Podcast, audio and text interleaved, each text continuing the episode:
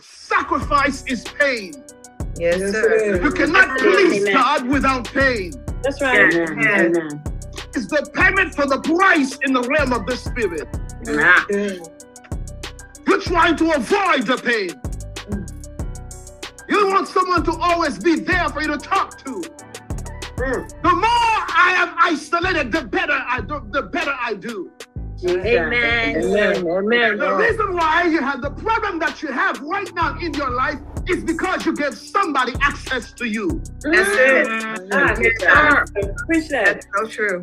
But you don't want to say anything to me up Go in here. ahead, sir. Yes, sir. You need to get rid of. They, they, listen to me. There are some of you. The blessings of God is right there in your li- in front of you because you want to get Amen. rid of certain people in your life. Wow.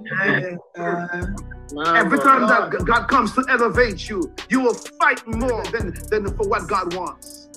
Jesus.